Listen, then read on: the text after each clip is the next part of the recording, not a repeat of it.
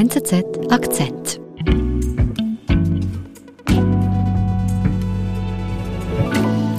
Christian, was hast du uns heute für eine Geschichte mitgebracht? Die Geschichte von Saad al-Jabri. Er steht, äh, er soll auf der Todesliste stehen des saudischen Kronprinzen Mohammed bin Salman, vergleichbar mit dem Journalisten Jamal Khashoggi, der ja tatsächlich äh, zweitausendachtzehn ermordet wurde. Okay, also eine Geschichte von einem Mann, der sehr gefährlich lebt. Laut seinen Darstellungen ja. Er lebt im Exil in Kanada und er sagt, dass nur wenige Tage nachdem Jamal Khashoggi im saudischen Konsulat in Istanbul im Oktober zweitausendachtzehn ermordet wurde von einem Mordkommando aus Riad, da soll eben auch ein Mordkommando nach ihm geschickt worden sein, nach Kanada. Saad al-Jabri ist im Visier vom mächtigen saudischen Kronprinzen bin Salman. Unser Nahost-Korrespondent Christian Weißflog erzählt, warum diese Palastintrige auch für die U S A gefährlich werden könnte. Christian, was hat der Mann denn gemacht, dass er jetzt nun auf der Todesliste von bin Salman steht? Saad al-Jabri war während langer Jahre die rechte Hand des saudischen Innenministers Mohammed bin Nayef. Mhm. Also ein Teil des saudischen Könighauses und kein Regimekritiker. Nein, er war äh, Teil der Regierung, kann man so sagen, und er hat gerade nach dem elften September zweitausendeins, nach den Terroranschlägen in New York, soll er zusammen mit Mohammed bin Nayef den saudischen Geheimdienst reformiert, äh, verbessert haben auch, also die Informationsbeschaffung, und das attestieren ihm auch die amerikanischen Geheimdienste. Also er war der wichtigste Ansprechpartner, Verbindungsmann nach Riad in der arabischen Welt äh, für den Kampf gegen den äh, islamistischen Terror. Zusammen eben mit seinem Vorgesetzten Mohammed bin Nayef, der ist der Cousin von Mohammed bin Salman und war früher der eigentliche Kronprinz in Saudi-Arabien. Du sagst, er hat den saudischen Geheimdienst reformiert. Also wie muss ich mir das genau vorstellen? Wie funktioniert das?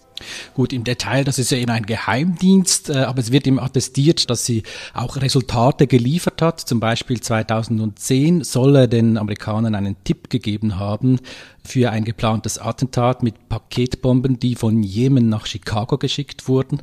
Er hat Geld bekommen vom saudischen Staat auch, um ein Netzwerk von Firmen aufzubauen, die als Deckmantel dienten, um weltweit auch Informanten zu bezahlen, um Agenten geheim zu verschieben, um Technik zu kaufen, Überwachungstechnologie zu kaufen. Also er hat ein ganzes Netzwerk aufgebaut, für das der saudische Staat auch Milliarden ausgegeben hat. Und du sagst, man hat da gut und eng auch mit den U S A zusammengearbeitet. Ja, man sagt auch, dass vor allem die Geheimdienstkreise, aber auch äh, politische Kreise in Washington es eigentlich gerne gesehen hätte, wenn Mohammed bin Nayef, also der Vorgesetzte von äh, Saad al-Jabri, Kronprinz geblieben wäre und auch irgendwann Thronfolger in Saudi-Arabien geworden wäre. Und wenn eben Saad al-Jabri auch in seiner Position geblieben wäre.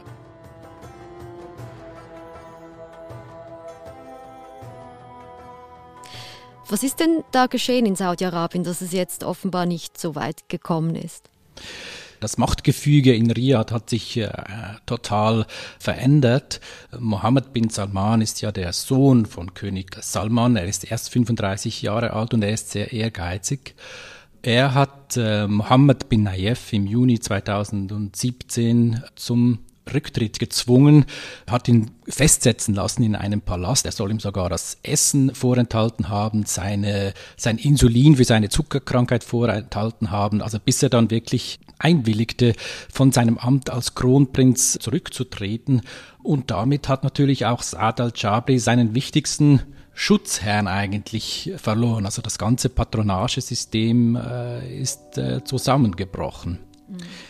Und Jabri hat wohl auch gespürt, dass er in Gefahr sein könnte. Und er hat dann zweitausendsiebzehn auch, also im selben Jahr, als sein Vorgesetzter Mohammed bin Nayef die Macht verloren hat, und festgesetzt wurde, hat er seine Koffer gepackt und ist in die Türkei geflüchtet zuerst und dann von dort nach Nordamerika, und er lebt jetzt in Kanada im Exil. Und offenbar ist er ein Dorn im Auge des, von Mohammed bin Salman, dem amtierenden Kronprinzen, denn der hat eigentlich versucht, seit seiner Flucht hat er versucht, Saad al-Jabri wieder zur Rückkehr, zur Heimkehr zu zwingen.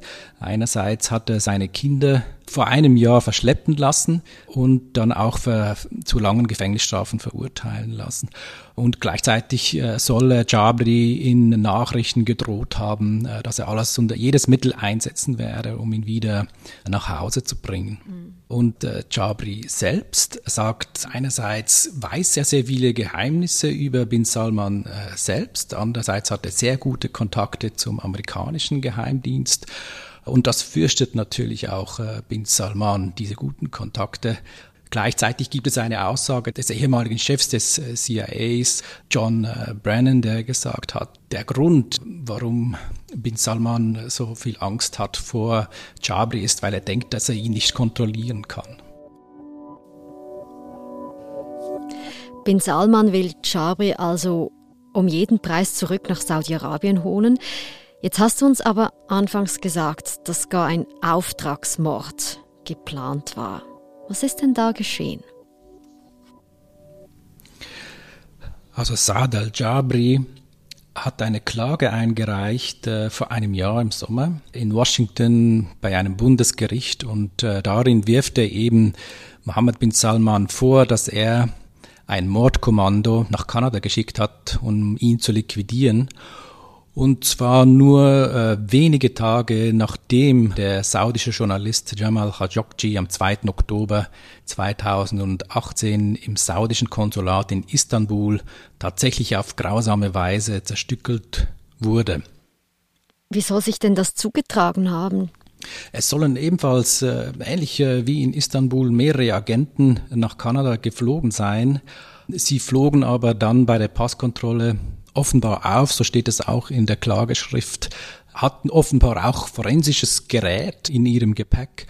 Sie wollten gleichzeitig äh, durch die Passkontrolle, und äh, die Zöllner sollen da gefragt haben, äh, ob sie zusammengehören. Das hätten sie zuerst verneint, äh, und dann wurde aber im Gepäck ein Foto gefunden, wo diese Agenten zusammen darauf waren, und äh, das Ganze ist dann, soll so aufgeflogen sein, so steht es in dieser Klageschrift.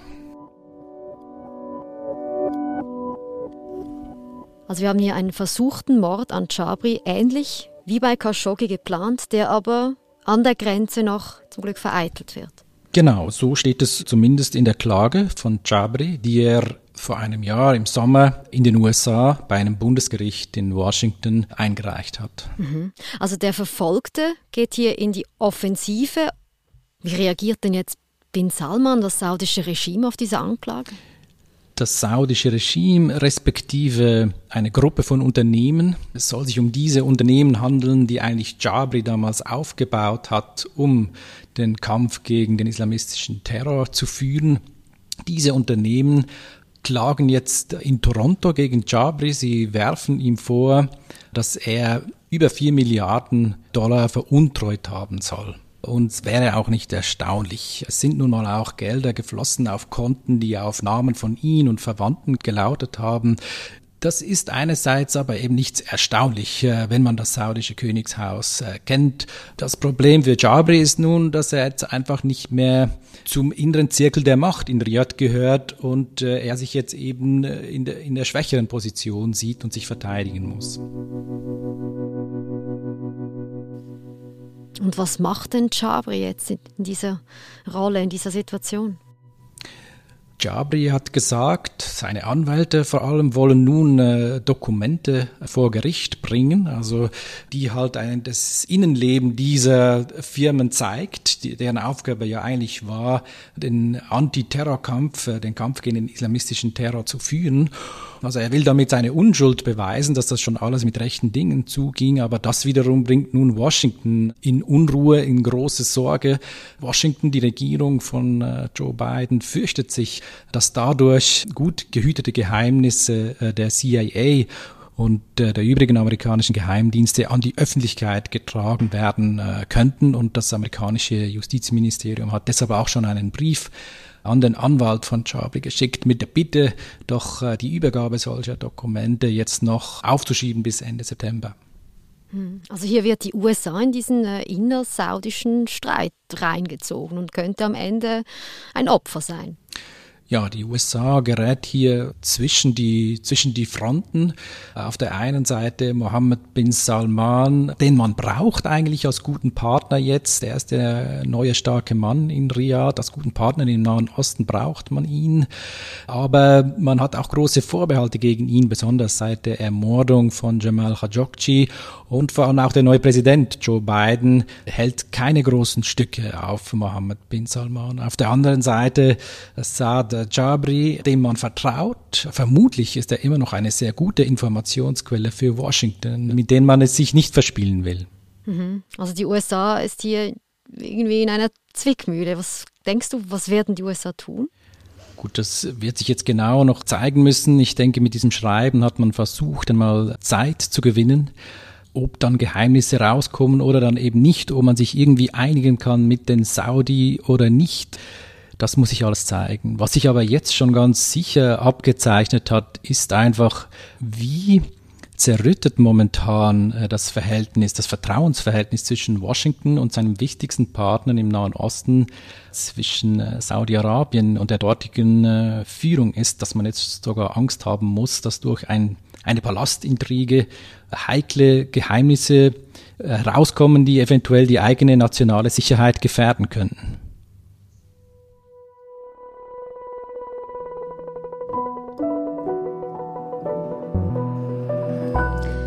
Christian, vielen Dank. Spätestens, falls die C I A Geheimnisse ans Licht kommen, werden wir uns wieder hören. Gern geschehen. Das war unser Akzent. Ich bin Nadine Landert. Bis bald.